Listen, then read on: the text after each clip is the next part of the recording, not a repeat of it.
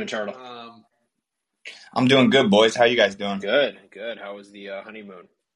Oh man, St. Lucia, man. It's uh it's a hell of an island, man. It's it's uh it's got everything right there on the island. It's very volcanic and uh it's just one of the most beautiful places ever. Every single picture we took just looked extremely fake. That's the only way I could describe it. what you guys do Oh, for awesome. um, like aquatic activities? You guys do any scuba diving or anything like that, or snorkeling? Uh, no, no, no scuba, but we did snorkeling. We did a sailboat ride. We did the mud baths at the volcano, and then we did uh, we did like a, a jazz cruise, which was great times. How is the food out there? Well, the resort we were staying at brings in chefs from, I guess, I mean, I guess they bring them in from all over the country because it's a UK uh, island, so I'm sure they bring them from the UK Yeah. and the United States. Um, but it was amazing, man. It's like five full blown five star resort, so everything there was just a notch above, you know, anything else I've ever been to. That's awesome. Well, Yeah. Hopefully, it's the only honeymoon honeymoon that you celebrate. So it's Craziest part is that craziest part is my flight got canceled, so I got stuck on the island, and the only airport or the only uh, hotel by the airport is like two and a half hours away. So it was a hell of a last day, but I got to stay an extra night and enjoy it. So Ah, yeah, they didn't want to let you go. they like me there.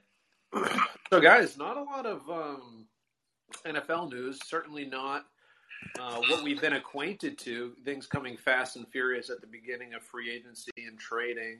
Um, I guess we had the small trade with the DeVante Parker going to um, the Pats, and then the what was it? The Saints and the Eagles kind of going full startup draft, startup dynasty draft with their uh, trades for this year and next year. That was that was pretty cool to see.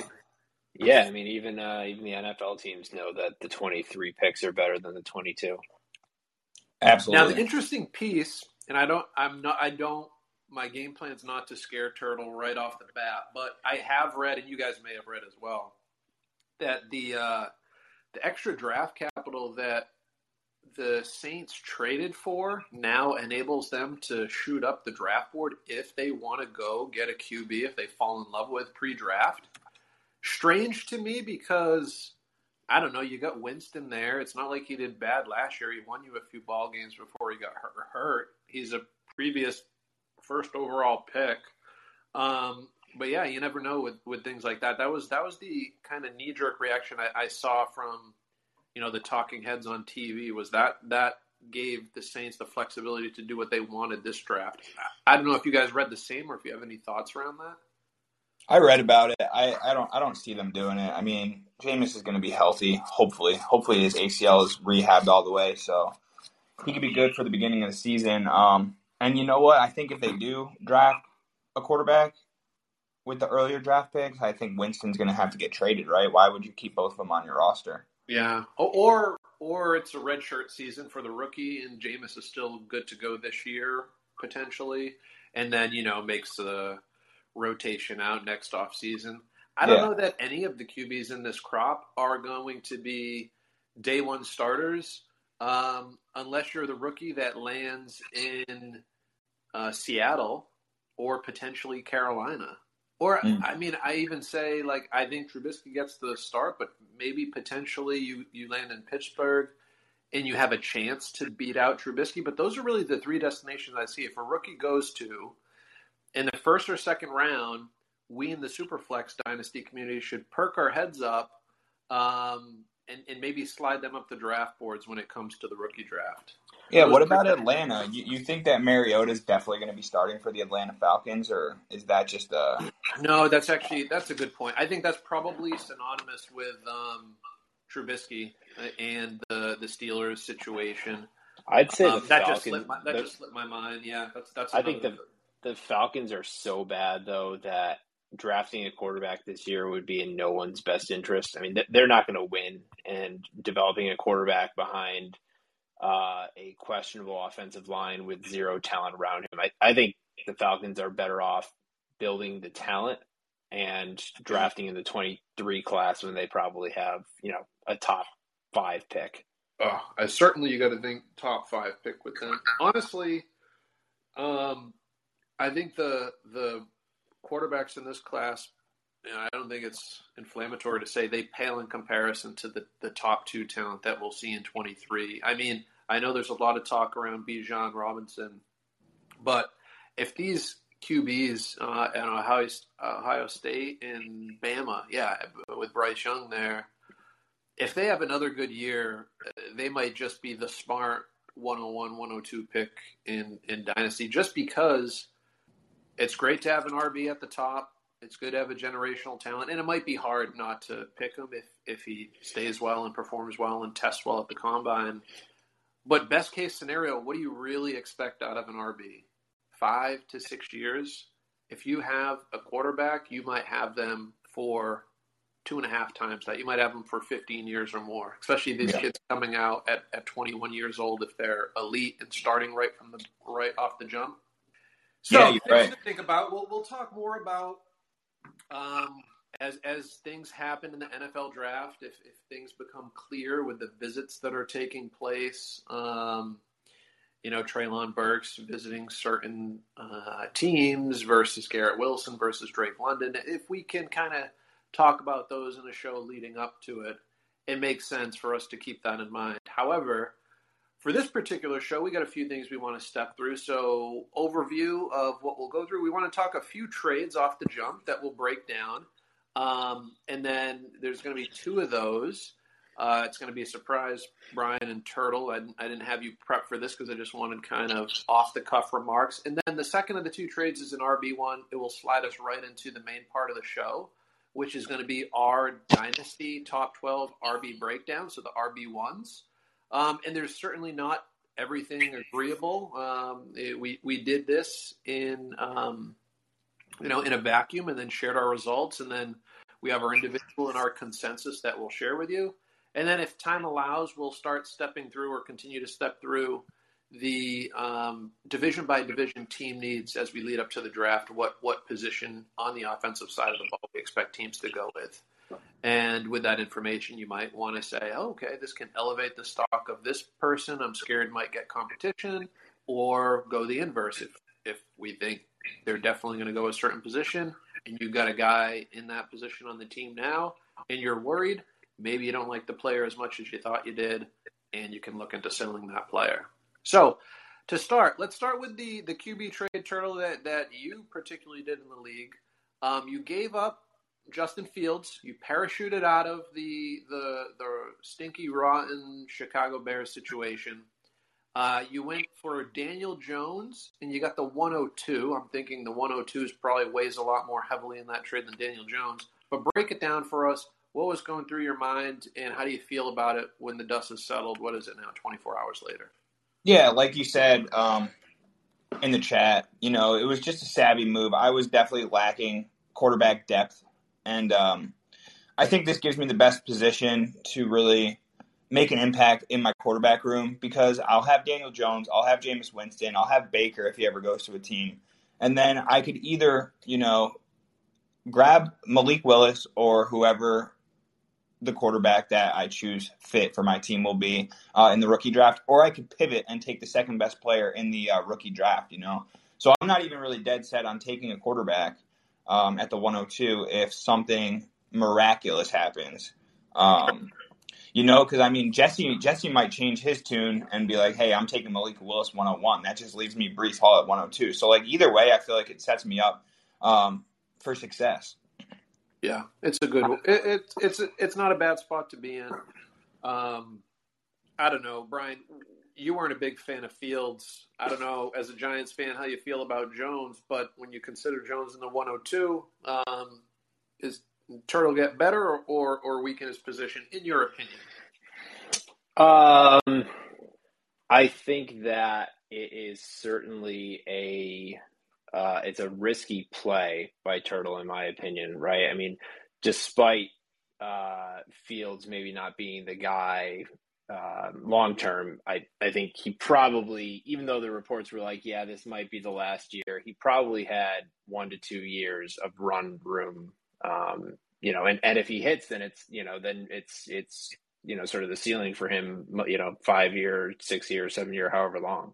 Yeah. Um, you know, Jones, I think is challenged in that he is the draft pick of a previous administration, like top to bottom, brand new administration there, GM, head coach. They seem to be doing the and saying the right things to build around him for this season, and maybe they do believe in him as a player. But I think equally, uh, equally as likely that Giants just have another bad season, and you see them in the contention for one of the top QBs in next year's draft class. So, you know, I, I don't know. It could work out um, if Daboll comes in and he's really a QB whisperer, and Daniel Jones all of a sudden becomes, you know, not let's not say Josh Allen, but you know, uh, poor man's Josh Allen discount Josh. I'll be Allen. happy with the top with the top twenty quarterback in Daniel Jones. Yeah, I, I, I just don't know if a top twenty quarterback in Daniel Jones gets you more than one season out of him, right? Yeah, maybe Um, not. Maybe not. So I, I don't know, and and 102 I think is great, right? If you can grab Malik and he works out, then it you know you'll you'll look look in arrears and you'll be like, all right, I, I was happy with that, but equally as likely he doesn't play uh, first season, he doesn't pan out in anything, and you know Breece Hall ends up in a timeshare somewhere for the next three seasons. Then what? I will say if if Justin Fields crashes and burns, probably no matter what happens on the Jones and 102 side, it, it will probably be good. Um, Yeah. So the the next trade we'll break down was one that I did. It was an RB for RB draft pick involved as well. I moved away Antonio Gibson and the handcuff Jaret Pat- Patterson for Nick Chubb. I already uh, rostered D'Ernest Johnson. Um, and I also picked up a 2023 first, and I think I gave away a 2023 second, if I'm not mistaken. I think I just Yeah. dropped down one round. yeah, that was Um, a trade. So for me, personally, the way the way that I saw it, um, and I think it's it's kind of important for for those listening to kind of step through is is Gibson probably presents the higher ceiling. Now, if you just say, okay, well, Gibson has a higher ceiling, Chubb's still a good RB, but you got a 23 pick, okay, I get why you made the trade. Still want to break it down a little bit further than that. Chubb was the RB11 last year. He missed a few games. There was COVID and I think some other issue where he, he, missed one or two games.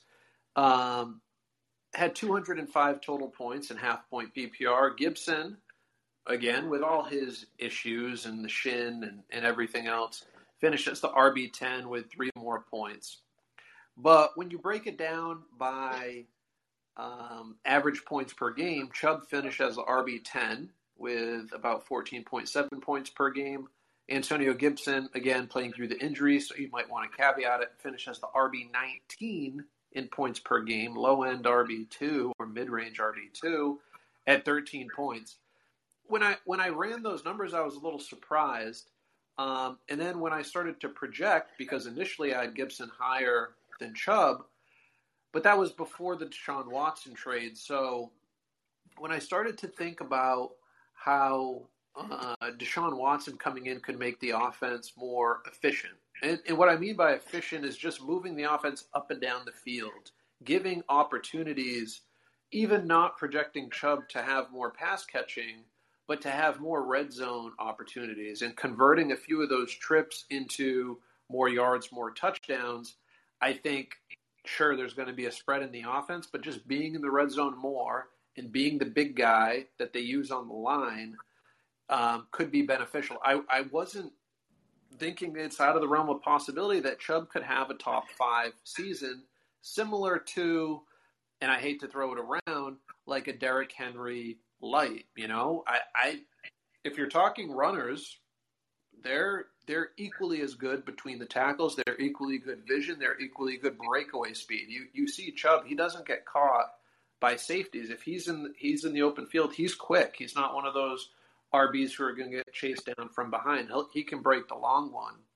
But I think he struggled in the Baker led offense, and to put Watson at the helm, even if there's four games, six games off, um, with Mayfield still on the roster or Brissett, it's like okay, from a dynasty perspective, um, I was worried about Gibson for two main reasons. One that McKissic came back, and that's going to limit his ceiling in the pass catching department. So it's like, how different really is Nick Chubb and Antonio Gibson?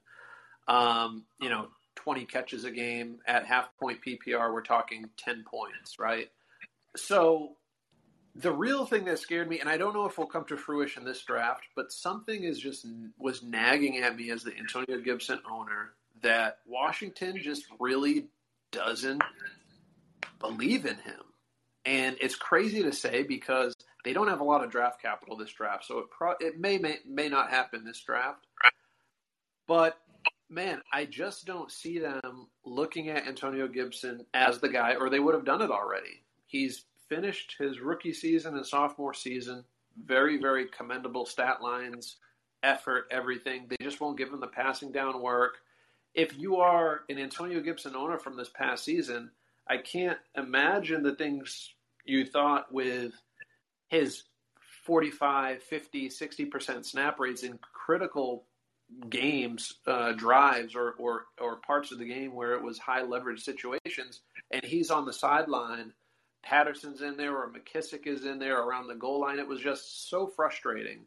Mm. So when I try to project, you know, uh, this running back class is not elite on talent, but it is very deep in terms of guys who could be role players. The the Jamaal Williams type players of the world won't light you on fire, but if one of those goes in there and is a Sony Michel type level, like I just didn't like it. I was getting the heebie-jeebies around it. So um, I could totally be wrong. Gibson could be fine for the next two to three years, but I think Chubb is built like he could be good for the next two to three years with with Watson around. So I think their their timelines are the same. You knock in the 23 first. That's what I went with. Guys, I'll hand it over to you because we're going to talk about each of those running backs respectively in our ranks. But just breaking down the trade, would you have done it? Um, did you like it? Did you not like it? I, I, love that trade for you because I know you were getting really nervous with the whole McKissic leaving and then re-signing. It confused everybody. We all wanted to see Gibson get the full workload, but with him coming back, it's just we know it's not going to be a possibility at this point. I mean, or else they would have just let McKissic walk.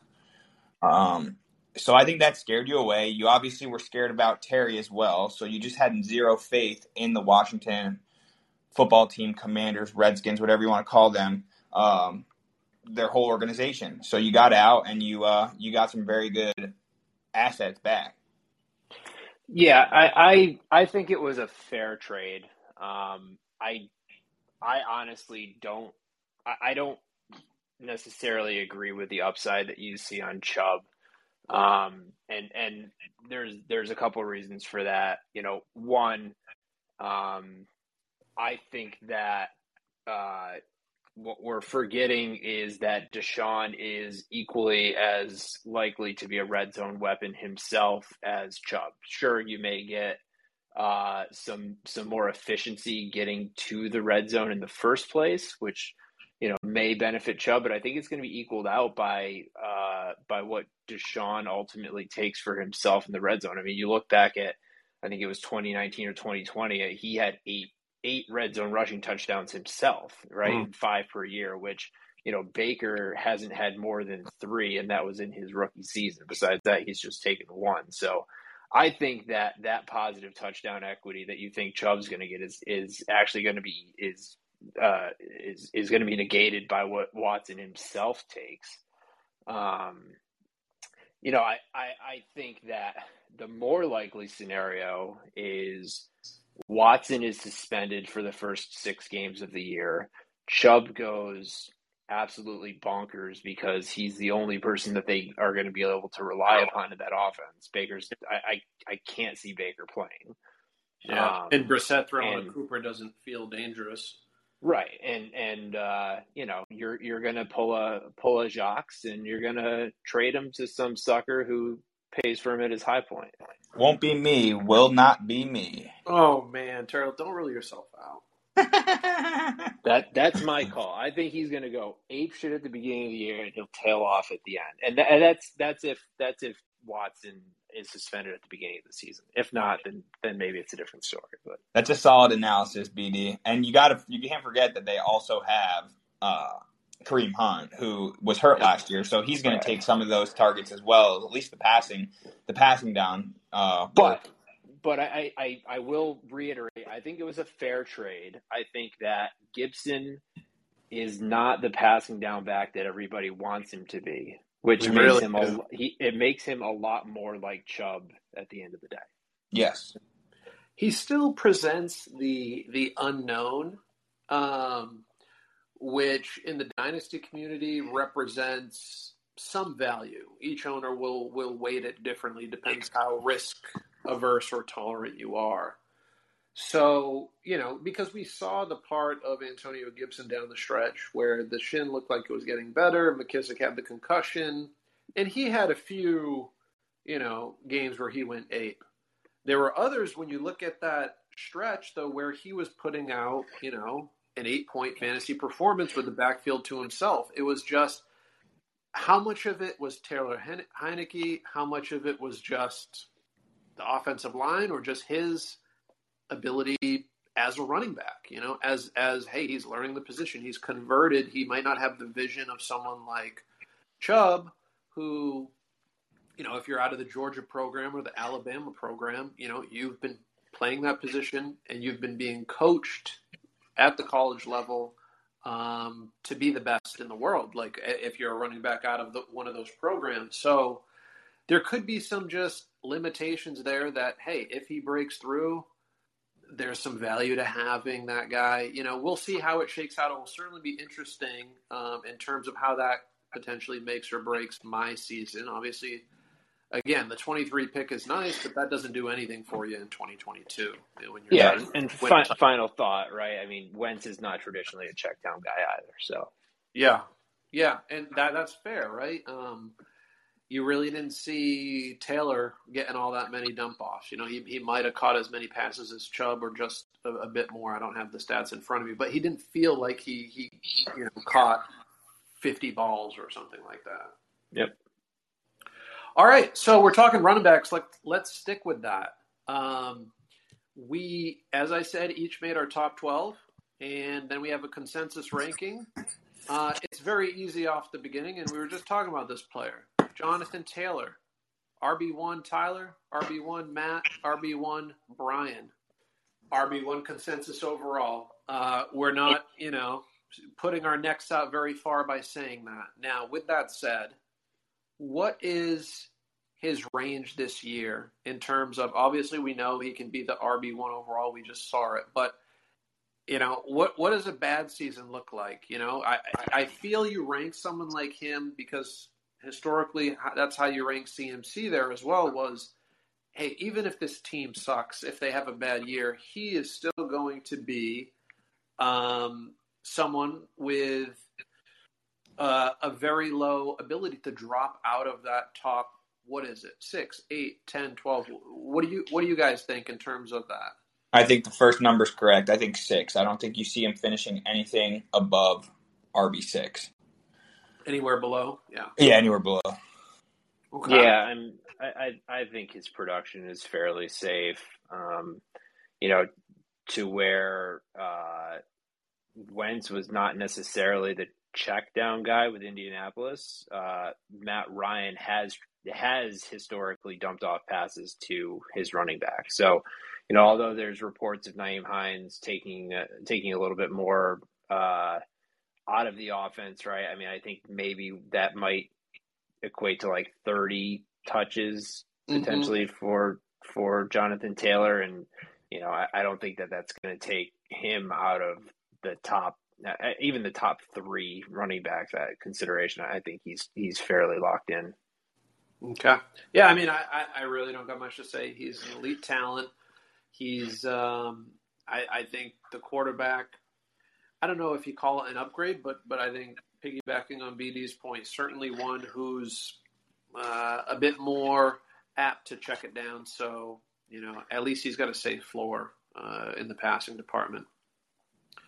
All right, the overall consensus RB2 dynasty ranking, we have Najee Harris. That was Tyler's RB2, my RB2, and Brian, your RB4. Um, so why don't you take it first with why you um, think he's he's four? Yeah, so I think he is a first off, I think he's a prime regression candidate for um, the check down passes that he got from Ben Roethlisberger last year. I mean, he just saw a an absolutely insane number of targets from mm-hmm. Roethlisberger that I, I, I don't think can be sustained or, or will be sustained, right? Um, so I think first off, he's going to lose a lot of those touches. I mean, I, I really look at Najee Harris as being Saquon Barkley 2.0 right? His rookie season, Saquon was absolutely insane because he was getting all of the dump off passes from Eli. And, you know, after that, his efficiency went way, way down because the, uh, the Giants offensive line just continued to be absolute garbage. Uh, Pittsburgh's offensive line continues to be absolute garbage, and, and Saquon hasn't even come close to returning that value. I think Najee's story is going to be a very similar story, unfortunately. Um, you know, their offensive line is not that good. I, I haven't seen anything this offseason that makes me feel like it, it got considerably uh, better. Um, and, you know, I, I, think we can't we can't discount the fact that Najee is I, I think he's going to be 24 going into this season. Mm-hmm. Um, you know, he's already an aging he's an aging running back, even though he's he's only been in the league for a year. He's got a lot of tread on the tires. Um, you know, I, I just I can't put him at number two. Okay. I'll put him at number two based on pure volume. I think that he's going to continue to see that same same amount of volume, especially with Trubisky there. I mean, Trubisky's got so much to learn. I feel like you guys all talk about Trubisky being able to carry receivers maybe one. I don't see him carrying more than two receivers throughout the year. So I mean that just leaves giving the ball to Najee. So I think he's going to see. I think he's going to see the ball, and I think he's going to he's going to get his. And he's young enough. The fact that we say that these guys are aging at 24 is wild. I just want to point that out because he's 24 well, years old. It, it's and, not a know, case of him. It's not a case of him aging per se, but you compare him to uh, D'Andre Swift, for example, who is I understand. my number two, right? I mean, he already has two years on D'Andre Swift. No, I understand. I understand that. I understand that. But even at 24 years old, second year in the league, I mean that that isn't aging. I think you can't consider a, a player aging until you get to that 26 that 26 year old running back. So that's why yeah, I, mean, think Najee, I think that's why Najee is going to still be locked and loaded as a top six finish as well. Like I don't think that he's going to fall below that, regardless of who's at the helm at QB in Pittsburgh. Yeah, I'll I'll, I'll share with you guys. I was listening to uh, uh, two points here. One on the the age of RB, and this is just um, this is not my research. This is um, I forget exactly the name. I, I would shot them out otherwise, but it was done out of um, the University of Michigan Again, I hope I'm getting that right. It was either Michigan, Michigan State, somewhere in that area. And um, what the research that they had on running backs was that age per se didn't matter. It didn't correlate as heavily to running back decline as did number of touches that they've had. They also went back and they looked at do the touches at the collegiate level matter or is it more the professional level of touches? And I'll go one step further and say that their their data concluded that the the touches at the collegiate level did not carry as a significant effect as the touches at the professional level. The bar that they set was 1500 touches um, as the point in which uh, NFL running back starts to see their decline. Now, there's some running backs who are at or over that target in the NFL today. Uh, Henry, Melvin Gordon, um, I believe Zeke is are, are, the are the ones that jump out that are there, and there's some that are approaching that that are you know the 900, 1000, uh, 1000, 1000, 1000 um, uh, 1100, 1200 that that are around that area. I think Chubb was in the 900 range or something like that. And, and that kind of made me feel good about the previous trade we were talking about, where it's like, okay, he's he's far he's far enough away from that number, two or three seasons away. The the other thing too is um, the age correlation for Najee to the number of touches he had, even if the collegiate level production or, or wear and tear mattered, is if you look at that backfield, um, Najee really wasn't playing um, because he was behind guys like Damien Harris and Josh Jacobs and stuff like that. So it's like even though he came out at an older age, it's not like he was one of those guys who stayed four years um, and was racking up 250 touches at the collegiate level per season as well. Um, I think he's uh, I think he's got plenty of tread on the tire. Um, we'll see in terms of, of what the, the offense does and what it looks like for Trubisky. But wanted to share the touches information um, or research that I that I saw and read. And then the second point I wanted to touch on with Najee is the catches. Now I don't know how they're going to work. They're going to operate the offense. I think the scheme that they had last year was not one that Ben um, really fit well into. Um, and I think Ben had a lot to do with with how the offense was run. I will say, I'm looking at the stats from 2018. This is when Trubisky was was overseeing the Bears offense, and I'm not going to go through every running back, but I will highlight you. Tarik Cohen was on the team at the time. In 2018, Tarik Cohen had 91 targets and 71 receptions. Um, so I won't go into what Jordan Howard and all those guys got. I'll stick with Tarik Cohen in 2019, who had 104 targets and 79 receptions in 2019. And then in 2020, uh, that was actually Tarik Cohen. If you remember, he had like a peak value, but then he got hurt almost immediately. This was in 2020, Trubisky's last season. So uh, David Montgomery had 68 targets that season, 54 receptions. Cordarrelle Patterson was on the team, and Tarik Cohen, I think, played one or two games before he was injured. So there was probably another, I don't know, uh, 50 or 60 RB targets in there. So Trubisky does see, feel to me like a guy who checks it down. Obviously, 2021, there's no stats because he was a backup for the Bills. But again, when I looked into that and seeing Trubisky kind of linked there, and I, you know, I was, oh, should I be worried about Najee? I looked into what he did with Tarik, and I was like, this guy seems checking it down as much as the next guy. So um, we'll see how it works out. But but the the pass catching, I don't know that it's going to evaporate. I don't I don't feel that same way. Matt want, Nag Matt Nagy. You want to hear something crazy though about Najee? He had he had 74 receptions last year, which is just insane.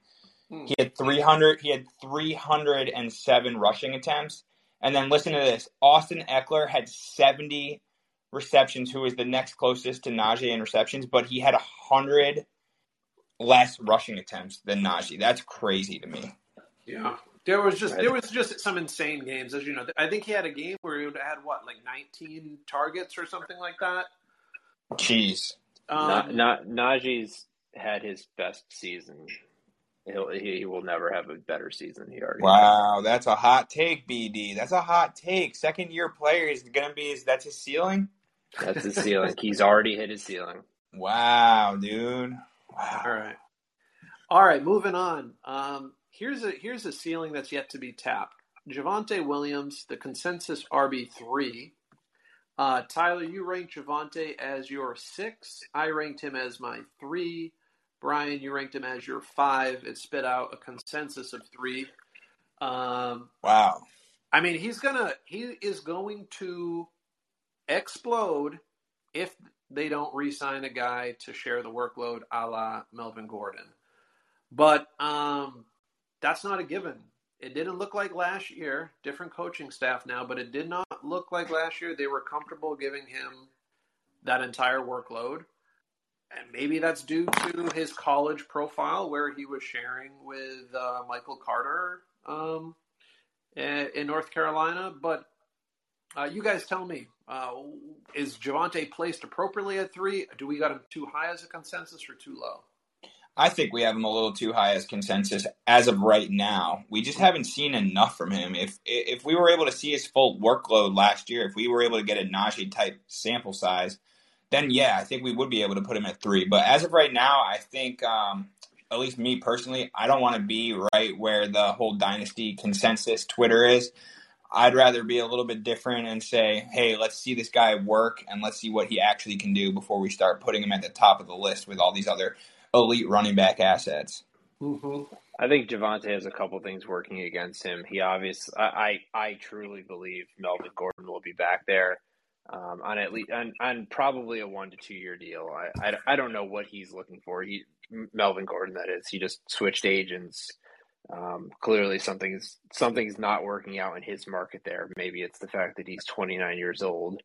Um, but you know, I, I do think ultimately he will be back there. I think the other thing though that we have to consider um, is the impact that Russ is going to have on that offense. I, I I truly believe that in order for Russ to have been traded, he had to okay the destination I, I don't know whether he had a no trade clause or not.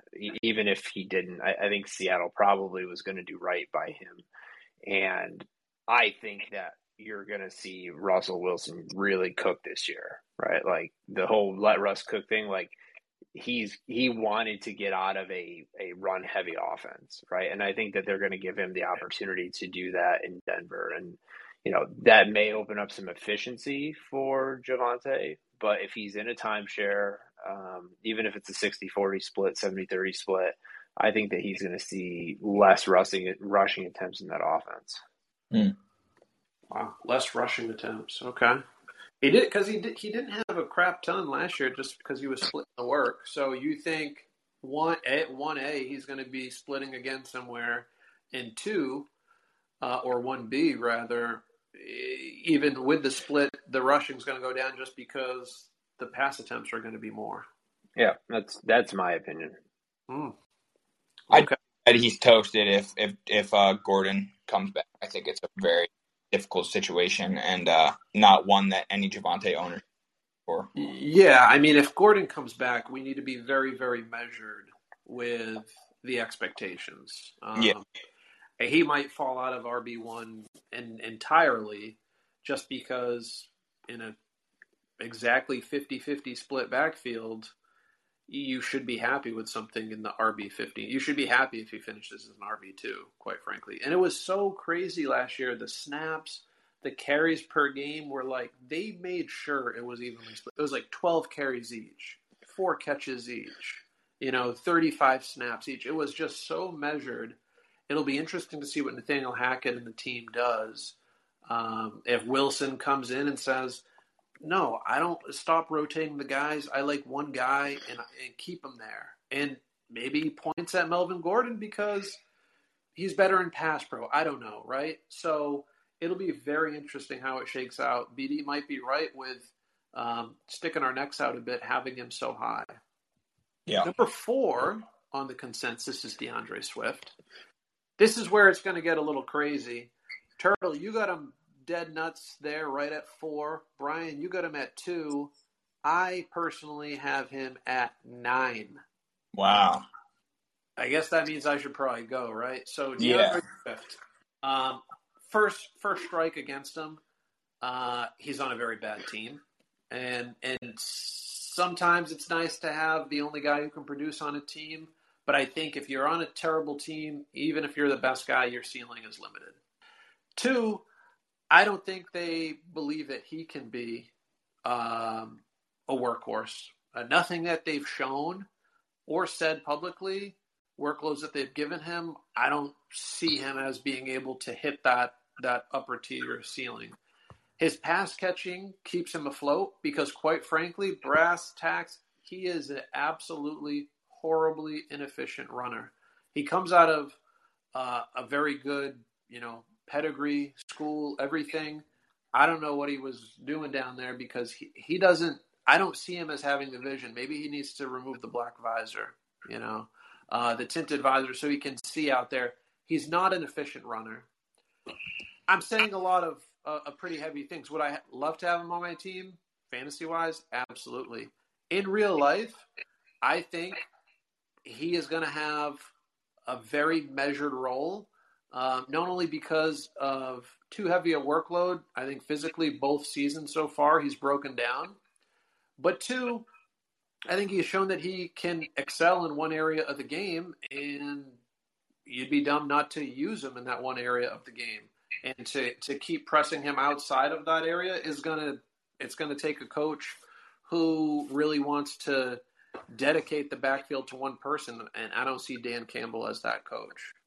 Well, all that being said, if you play that role and you play it very well, you can have a very long NFL career uh, because the between the tackles running is what grinds you down.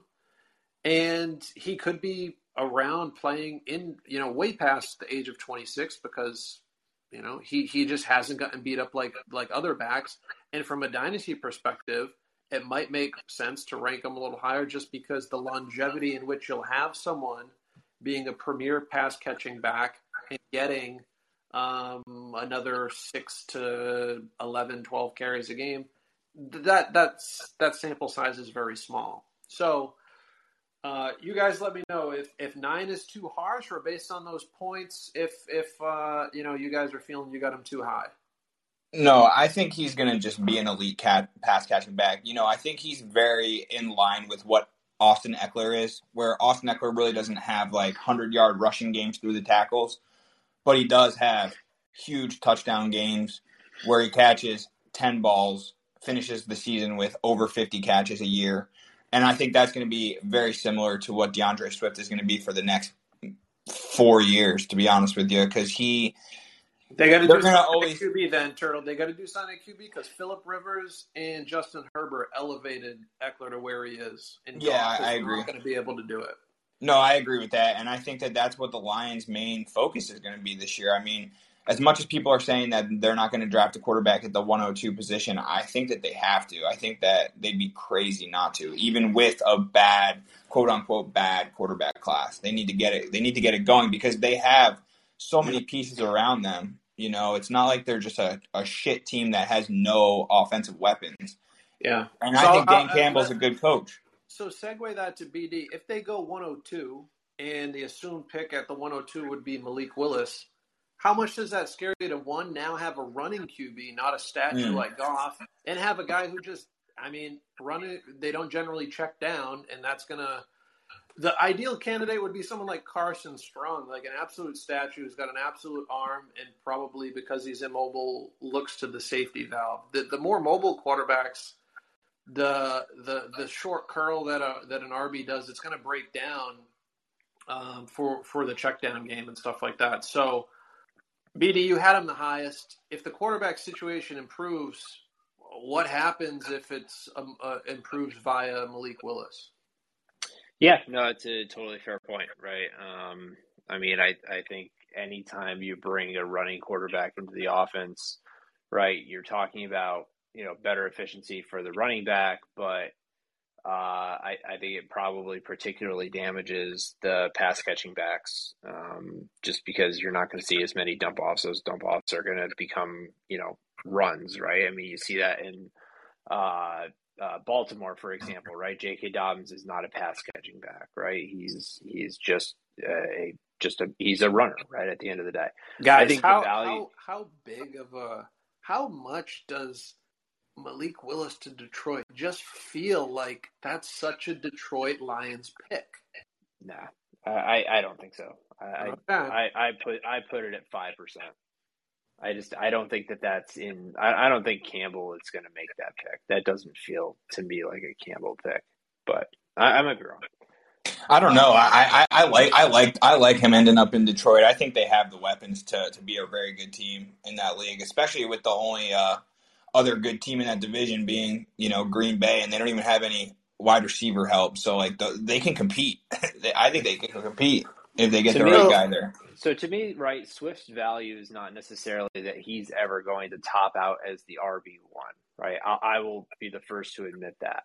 But I think Swift's value is, and Turtle, you made this point. It's it pass catching backs are not going to take the same punishing hits as the guys who run between the tackles. So their longevity in the league is going to be greater than those that are running between the tackles. So you can Agreed. see D'Andre Swift potentially being a viable pass catching option in that offense for six years, seven years, right? Like, I mean, he could he could be doing this job at a relatively high efficiency level for a very long period of time, which I to me, right, that's where his dynasty value comes into play, being higher than some of these other guys because he is so young, and that's the role that he excels at.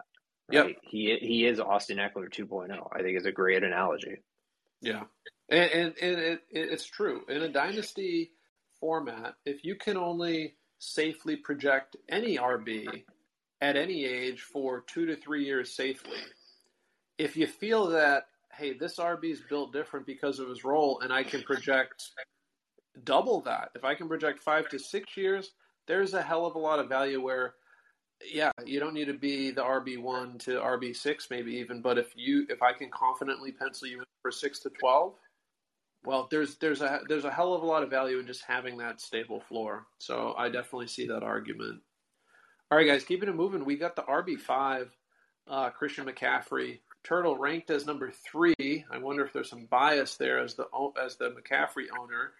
Um, as I say that, I should take it back because Brian also has him ranked as three, and me again being the the Debbie Downer ranked McCaffrey as my RB eleven. So why don't you two go?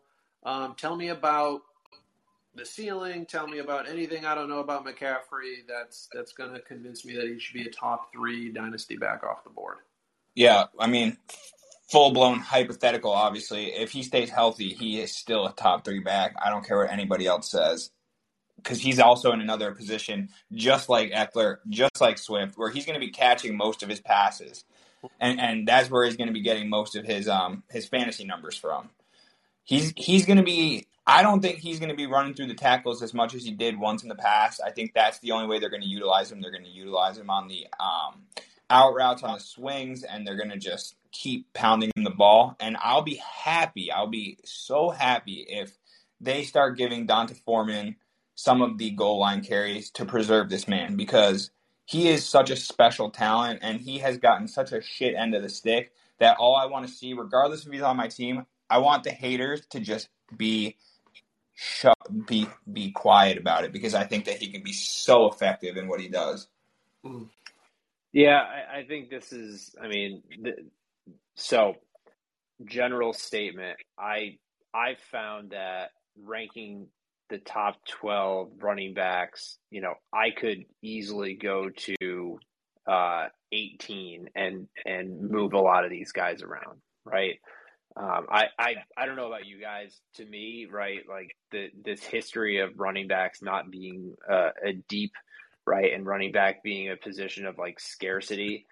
I think that actually right now we're we're in a a, a glut of running backs. I mean there there are easily 18 to 20 guys that I could see finishing in the top 12 running back conversation for the next couple of years, right? Yeah. Um so, you know, first to say that, I think CMC, you know, for me at 3 is is just purely what he can be, right? I think that I could just have easily put him at nine and said, yeah, he's a big injury risk at this point, and I and I just can't I can't place him there, right? But I still believe in the talent. I still believe that the situation is going to be one that you know he's gonna be the guy. He's um, necessary, yeah. You know, so I, I think if like like Turtle said, if if if the last two years have been fluky and he's fully healthy now and he stays fully healthy, to me he's he is a top three running back uh, without a doubt. Right? Yep. But and I don't disagree he, with a single word that you guys have said. But what I did, or at least I'll, I'll just, and we got to move on. My mindset when I ranked him RB eleven was simply, if I'm in a dynasty startup considering both the ceiling and the floor of McCaffrey, who else was I comfortable taking ahead of him? Because for me, when I, I, I tried to keep that two to three year span in, in, terms of forecasting in mind with most of my ranks. When I got to McCaffrey and I need to slot him in, looking beyond this one year was too hard, just based on recency bias of the injury. So, or injuries. So I kind of looked at him and the rest of the names in terms of redraft, which was who would I, you know, who would, would I be taking before McCaffrey in terms of I'm building a team trying to win this one year, this one off.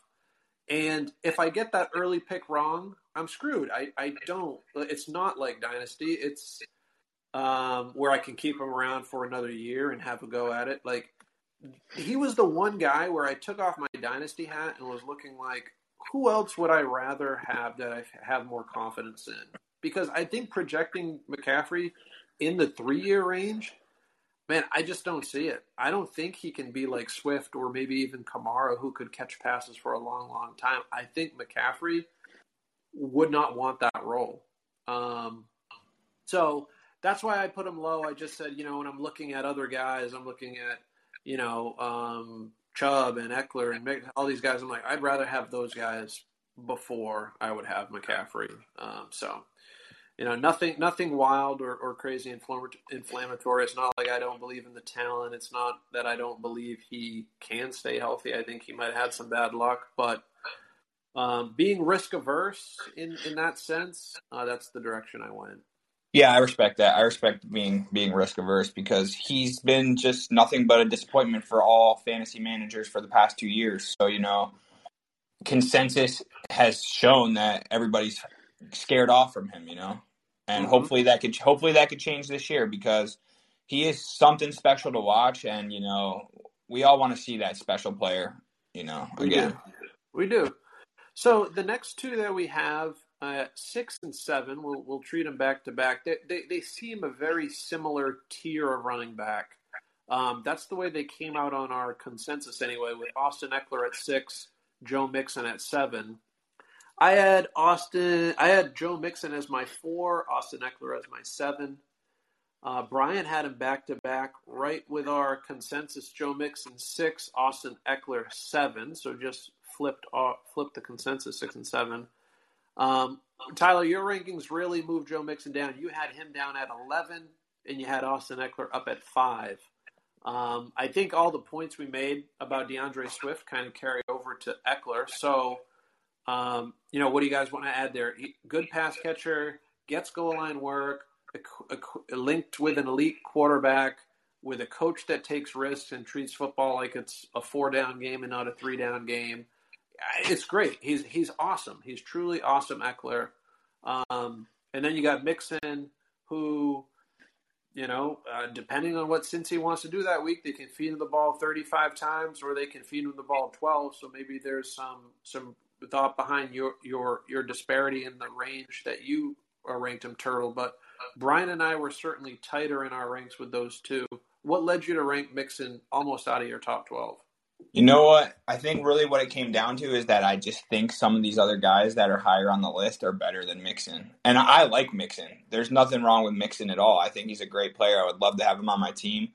But some of these other guys that are ranked higher are just I prefer them. It was a pref- it was a preference type thing because I know Mixon. At one point, we all thought Mixon was made of glass, kind of like CMC, kind of like Saquon. He definitely disproved that last year and played a full year, but for whatever reason, in my head, I'm thinking like, oh, maybe this is Mixon's year to not do so well and be the injured one. Um, so I, I, I just I just popped him down. I'm totally opposite. I think Mixon is uh, so I, I don't think that I found a a case where there was a repeat RB one, except for maybe CMC for a couple of years. I, I can't remember, but it is very rare for an RB to repeat as the RB one year over year in fantasy. I think that Joe Mixon is this year's RB one overall. Oh wow! Yeah, that's a heavy that's a heavy statement, man. So it's just they, Burrow's going to be moving them up and down the field, and, and Mixon's going to stay healthy, and he's going to get everything because he doesn't really share the backfield. He doesn't. Yeah, and I, I, I, understand. I yeah, look I understand. At the, look at that offensive line. Uh, they have they have made every investment in that offensive line this this offseason. Like they he's going to have a wall to run behind. And Yeah. the guy in our league happens to be the resident owner of both Mixon and Ekeler, so he's he's And Swift. And Swift. and Swift. So someone's living a charmed life if we're that high on him. But I, I see the argument. I mean, I think they're going to be. I think. I think they're going to be able to move the ball up and down the field extremely easily. I think, as Brian said, it kind of left my mind for a bit, but they improved that offensive line, and that's just not just helping Mixon in the running game. That's going to allow Barr to, to stand back there with much more time, take less sacks, and the more first downs you convert, the more snaps your players are on the field, and the more snaps are on the field, the more fantasy points they're going to yield you. So that, you know, even the passing game is going to help Mixon eventually because those drives are going to get extended. Yeah, but I also do think that Mixon's uh, rush attempts are going to go down next year. He had 292. He was third in the league in rush attempts. I, I feel like that's going to have to go down because they're so heavily involved in the passing game with, with Higgins and Chase. So, you know what? I just started. I just started popping him down my, my rankings a bit because I just I don't see him doing the same thing he did this year. As as much as Brian says that he's going to be RB one, I'm just not seeing it. Okay. Yeah, no, there, there's a lot of targets that need to go to Hayden Hurst over there. So Big Hayden. Sladen. big Hayden. All right, next uh, next two, we'll treat them as back to back because we touched on them in our previous trade breakdown. It's Nick Chubb at eight, Antonio Gibson at nine. Uh, Turtle, you had Chubb at seven, and Gibson just making the cut at twelve. I had Chubb at five, and Gibson just making the cut at twelve. And BD, you had Gibson 9 and Chubb just making the cut at 12, giving in the consensus Chubb the slight edge um, uh, at, at RB8 versus Gibson at RB9. Uh, we talked a little bit about both of these guys in depth, so maybe we move on a little quicker. But Gibson in Washington, Chubb in Cleveland, any final parting thoughts or eight and nine seem respectable. Obviously, Gibson dynasty ranks uh, comes in about three three full years younger uh, than Chubb. but Nick Chubb has the much better offensive line. And who could trust the Washington Commanders, who have never even played a full game in the NFL with that name? It's tough. Uh, yeah, I think to me it was an age thing, right? And and I shared my perspective on on Chubb earlier, right? So I to me that that that speaks to my rankings. Yeah. So we're moving into an interesting tier now where the next few guys in our consensus rankings are like they've been around for a bit. They're names that are not going to be new to anyone. Uh, we got a tie at 10th in terms of our weight, consensus weight, back to back, um, same exact weighting of Dalvin Cook and Alvin Kamara at 10 overall. So, Turtle, you had Kamara at 9, Dalvin at 8. Okay? hmm And BD, you had Kamara at 10 and Cook at 11. And I didn't rank either of them in the top 12. So, uh, from a dynasty perspective, what what drew me to that conclusion? I'll just go first. Um, age and injury for Cook. I just, you know, I I feel like, you know, if I'm looking at dynasty players, I'd rather have someone with what I perceive to be a higher ceiling. I think we might have started to see the decline in Cook last year, where he had, you know, a relatively healthy-ish season, you know, for, from uh, Dalvin Cook's standard, and man, he wasn't all that effective. I mean, if, if he went out and got you ten to twelve points, it was like, oh, that was a good Dalvin week. You know, he he wasn't popping like he used to be, say, for that one game against uh, Pittsburgh, where everyone was gassing Pittsburgh at that point in the season. Then for me with Kamara, there's a lot of unknowns around around the team. Um, again, risk averse. I just thought you got the you got the off the field issues, you got the QB questions, you got possibly one of the worst rosters in the NFL. I just he doesn't seem like an attractive asset. There's been plenty of times where I've gone into the sleeper app started to, you know, okay, let me look at Kamara trade. You know, you get to the blocks and you're like, okay, who would I select on my side? And it's just like, oh, like I don't want to give anyone up for Kamara. I don't want to give anyone up for Cook. It's just like it makes me like physically uneasy to try to take one of those assets on. So I just I I said, you know what? If I feel that way, I'm just going to take them out of my top 12 and I'm going to put assets there that I feel more comfortable. That's my I- defense. I want to give it over to you guys, and you can let me know how I'm crazy. I have zero conviction in my rank at, at this point in the, the ranking, right? I mean, 10, 11, 12, all, all the way up through uh, what I would say is 18. I could as easily flip flop those guys with just, you know, the blow of the blow of the wind, right? Um, you know, Kamara and Cook, I just put there because they've done it and they've done it at a high level in the past. Um, you know, tomorrow, if you ask me, the wind blows a different direction, and I'm talking James Conner and Saquon's up there, Breece Hall, right? I mean, I challenge the both of you. Do the exercise that I said I did. When you're before you fall asleep, pop open the sleeper app. S- Start to create a trade for either Cook or, or Kamara, and just feel how difficult it is to even press Oh, send. I- like you're I- almost I- scared that yeah. they will accept your trade offer. I, I've I have been engaged in trades for both of them at points this offseason, and neither of them have felt particularly clean. Yeah, it So- just it's like, man, if even if I send this, am I going to be happy when I get a, a notification that a trade is pending? Like, I, or am I going to be like, what did I just do? But So- but to me, it's no. Like, I feel the same dirtiness whether I'm talking Lenny or Saquon or Conner or Henry Yeah. or Dobbins. Like I, I feel equally as dirty with any of those guys. Yeah, we're Yeah. out of the range of yeah, we're out of the range of where we're feeling very comfortable. All right, Yeah. so going on number twelve in our rankings, rounding out the top is Derrick Henry.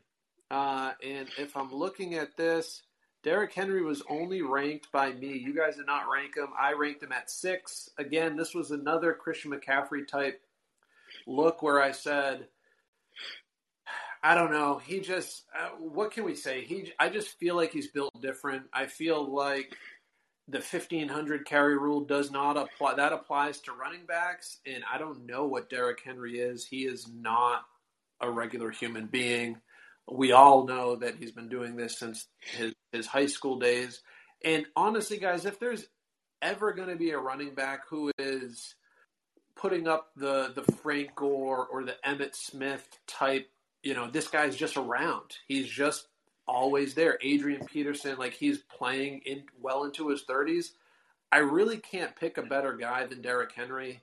So are his days as the RB one overall done? Maybe. Maybe not. Maybe age twenty eight and twenty nine season, he's still elite, and then he's just you know, whatever. I don't know, RB 15 to 24 for another few years just because he's there and he's big and now he's, you know, getting, he might be sharing a, uh, some of his workload, but he's still around. I could see it. So that's the narrative that I spun where I was like, I think he's still going to be elite at least this season, if not next as well. Um, but then after that, from a dynasty perspective, I think he could stick around. I, I, I can't give you a better example than who if you had to pick another AP or Emmitt or Frank Gore, one of those guys that just sticks around. Who who would you? I, I wouldn't put my money on Zeke or Cook or or someone like that. I'd put it on Derrick. So Hmm. That's a solid analysis. He's I- he's, he's just a workhorse. I I think that Tennessee is drafting the heir apparent this year. it would be interesting. Let's see what they do. I, I've I've heard some scuttlebutt to the same where um, they might be making some succession plan, and it, maybe maybe they do, right, Brian? And the Titans need to make that business decision, um, and that's when Emmitt leaves the Cowboys. That's when uh, Peterson leaves the Vikings, but he's still playing. It's when Gore leaves the 49ers, and they're still around. So I, we'll see. Yeah, I'm sure a lot of teams would be ready to, to have Derrick Henry, you know, uh, on their on their squad, even if he's a 29 year old RB with a foot injury. And the king is unobtainable in our personal league. We cannot, we cannot obtain that guy no matter what we do. Yeah, it that is wild. Um, so number thirteen again, just a guy that I ranked by myself that got him to thirteen. It was James Conner. I ranked him as my number eight. Uh, guys, I I don't know. Like it was kind of like I was not a James Conner fan last year. I thought the year in, in Pittsburgh was a little bit of a fluke, but here we are. He just had what I think the RB five overall in half point PPR scoring. Chase Edmonds leaves. Eno Benjamin's there. I could see them maybe getting another, uh, maybe a pass catcher in there. I don't know that they'd get a between the tackles grinder. They just gave him, um, I don't know, I forget what it was, 21 million or 30 million or 24, somewhere in that range. He's going to be around. I, I, I just looked at it and I said, good offense, good QB. They're going to be moving down the field. He's the goal line guy. He catches passes like, I mean, give me James Conner as as as you know a, a, top eight RB. Like I, I could see it falling that way this season again, and, and possibly even next season. So, um, I don't know. Did you guys just just feel he was kind of muddled in that whole group, and you guys went with the veterans, like you said, with Cook and Kamara over him, or um, did you feel like you know there was something you just didn't like about Conner? I just don't know if Conner's going to repeat what he did last year. I, I don't know. I don't I don't know. I don't feel it. I know that he, he looked very good last year. He got all of the receiving work and all of the uh, the goal line carries. But yeah, we all part, know that his his his touchdown numbers were inflated, so I think that's going to play a crucial role in where he lands in the rankings this year. I definitely think he'll still be a top ten running back, top fifteen, like in the numbers, but not for dynasty purposes. I don't I don't want him for dynasty. Yeah, I, I think he's got some regression coming in the touchdown department. I think you also have to give give credit to the fact that Chase Edmonds was hurt for a good portion of the season, so he mm-hmm. really was the only guy there. Um, I do think that they're going to draft a uh, a replacement J uh, replacement Edmonds, right? Um, and that guy's going to step into that role and, and take the passing work that Conner got. Um, so I think with with the touchdown regression plus not getting the receiving work, I, I, just I couldn't find it in my heart to put him in my top twelve. Okay. All right. Good. I mean, I, I, I think all these viewpoints are valid once we get down into this, and it's it's actually you know good to hear some other viewpoints than than just what I was thinking. Now, the next three I uh, it's all again one of us rank them individually, so we'll turn it over to that person. Um, our RB actually this is, was tied with Conner at 13.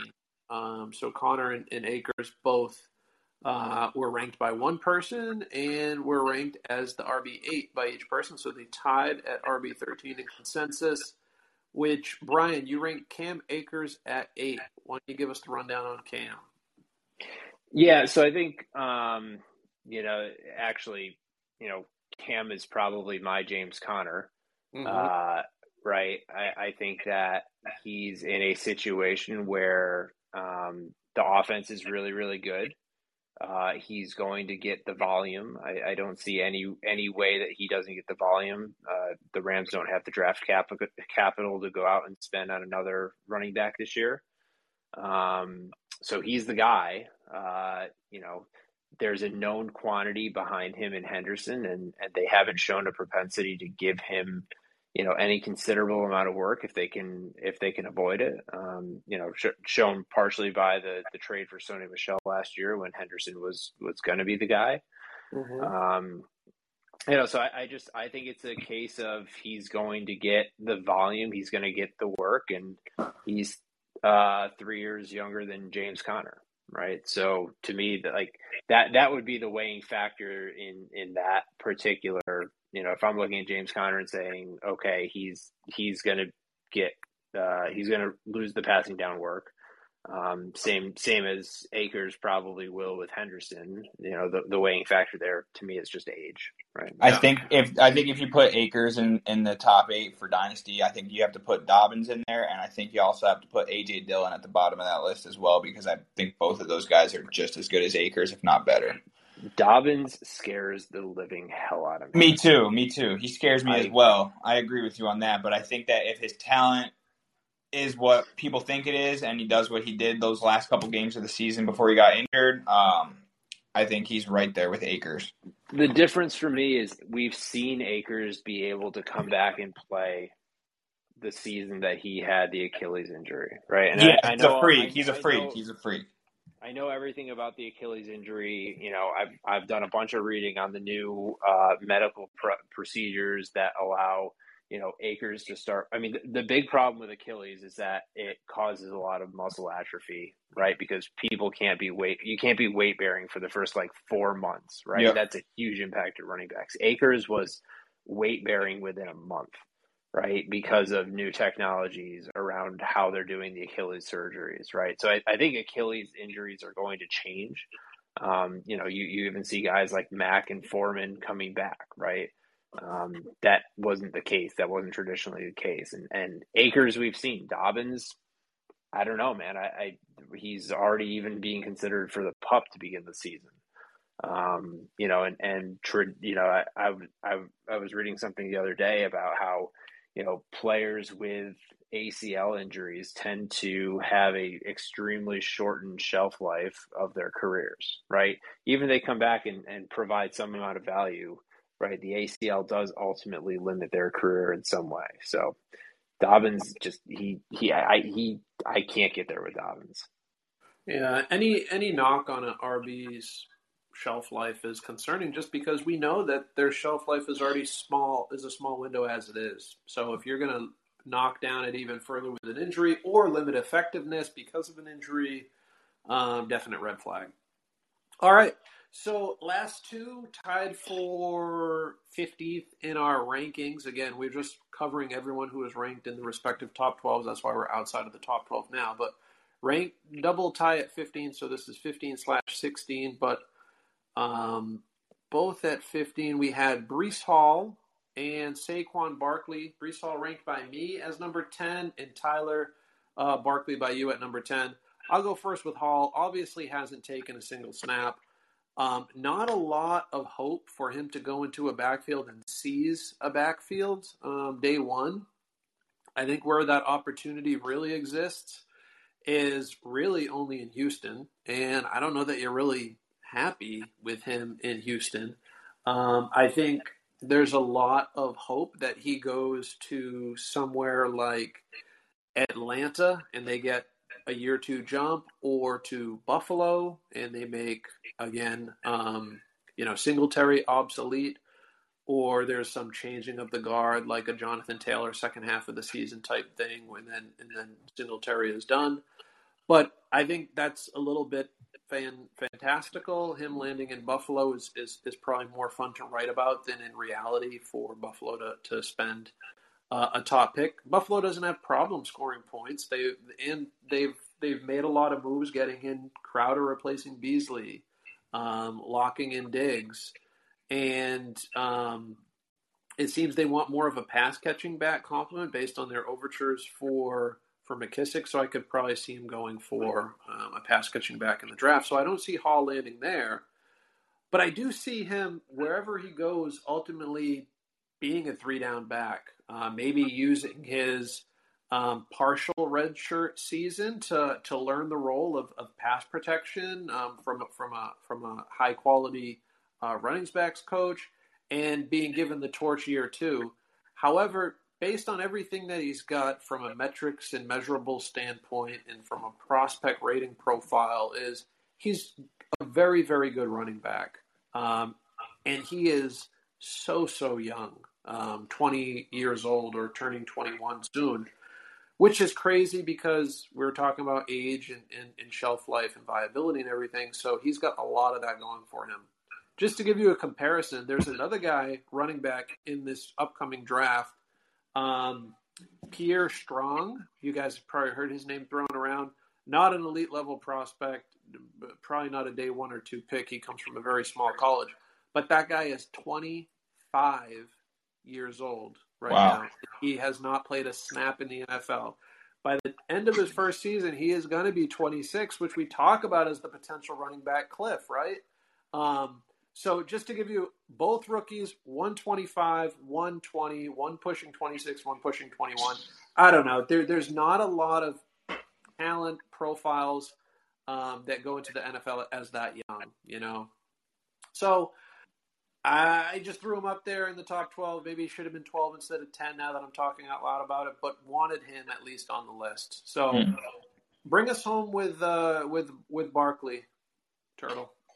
Yeah, sure. Um, I am just gonna put my chips in Brian Daboll, and I think that Saquon still has the elite talent to be a great running back in the NFL.